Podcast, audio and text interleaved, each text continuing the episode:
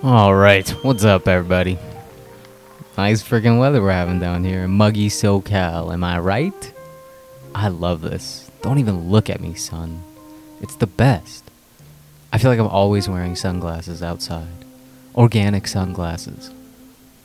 Well, I've had a fun week. I've been cooped up in my room for the majority, but we had some nice moments. I bought some AirPods off of Craigslist for like a hundred bucks. I'm pretty sure they're real. Played some basketball, skated a little. I can still pop shove it. And that's good enough for me. But I do feel like I want to land a kickflip one day. Like soon at least. It just eats at me, you know? I've been skating for so long I can't even kickflip. Whatever, I'm not fucking Tony Hawk, alright? I went out last night to a, a bar in Newport, and I can confidently say I'll probably never go back. If I ever have Alzheimer's and like I forget what race I am, just like take me to a predominantly white bar. Cause they won't ever let you forget. Every fucking person is like, "Are you Indian?" Yeah.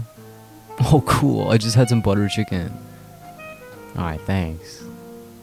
God, man, just just a cesspool, a cesspool. Fuck Newport. Anyway, here's the news.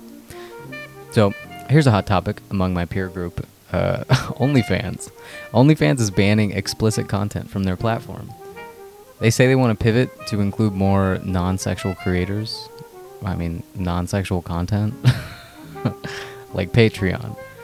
But it's not like they're totally banning all nudity. I think people are just, you know, reading headlines again. But basically, from the terms of service, you're allowed to do whatever you want on OnlyFans unless it shows, promotes, advertises, or refers to firearms, drugs, suicide, incest, bestiality, violence, rape, hypnosis, torture, excrement related material, necrophilia, and a wealth of all other things. So basically, yeah, it's the end of OnlyFans. Residents of Belfast, Maine had a pleasant surprise near the harbor this week when a giant rubber ducky was seen floating along. Residents still aren't sure how it got there, but nobody's in any rush to take it away because, well, it's cute. But what they don't know is that it's actually a Monsanto GMO duck. It's like a real duck. That's why it's 25 feet tall. We gotta feed them kids somehow, right? Monsanto's getting the job done. Everybody thinks it's a game. It's not a game. oh my god. So I'm sure everybody's been hearing about the Taliban, Afghanistan. You know, Kabul was just taken over. Terrible. Um, I I saw I came across these videos and honestly, it makes me want to like stop being on the internet. It's just fucked. It's it's insane. There's video of Taliban fighters seen at an amusement park the day after taking over Kabul there's a video of them in bumper cars and they're paired up with little Taliban buddy and the AK is like besides them in this little bumper car. Like what a bizarre thing to see. These guys are plastered all over the news for terrorizing and taking over Afghanistan's capital, and now we see them riding little ponies in a circle. Like, how does one digest this information, let alone live through it and be a victim of it? Like, what a world, man. Jesus Christ. Fucking crazy. Mm, uh, I got this little tale. I'm gonna tell you a little tale, alright? There once was a mortgage banker. He had a dream of making millions. But Banker Man was greedy and impatient.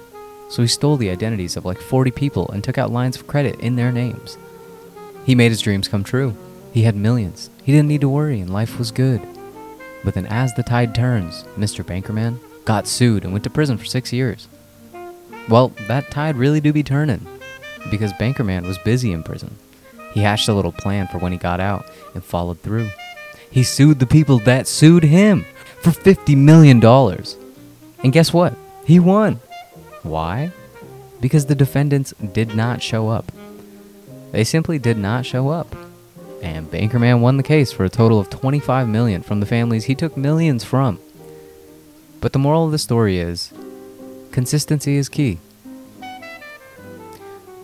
Well, I had another little story about McDonald's ice cream machines being addressed by the government now. Well, not the government. I think some judge like cast a, a restraining order on the company that handles like the machine fixing. They're like, "What are you guys doing? This is ridiculous."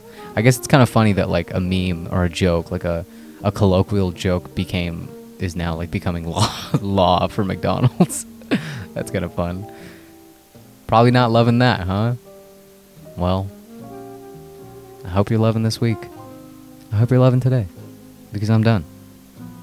And that's all I had for you. I hope you have a good week. You have a good day. Uh, read a little Lenny Bruce. Just go watch Lenny Bruce. I've talked to like 20 people and nobody knows who the fuck Lenny Bruce is. He's hilarious. Come on. Just just look him up. He's hilarious. M- fucking Marvelous Mrs. Maisel. He was in Marvelous Mrs. Well, I mean, not him, but like an actor that played him. Maybe that's because I like Gilmore Girls. Anyway, go watch Gilmore Girls. Or go fuck yourself. Have a good day. Bye.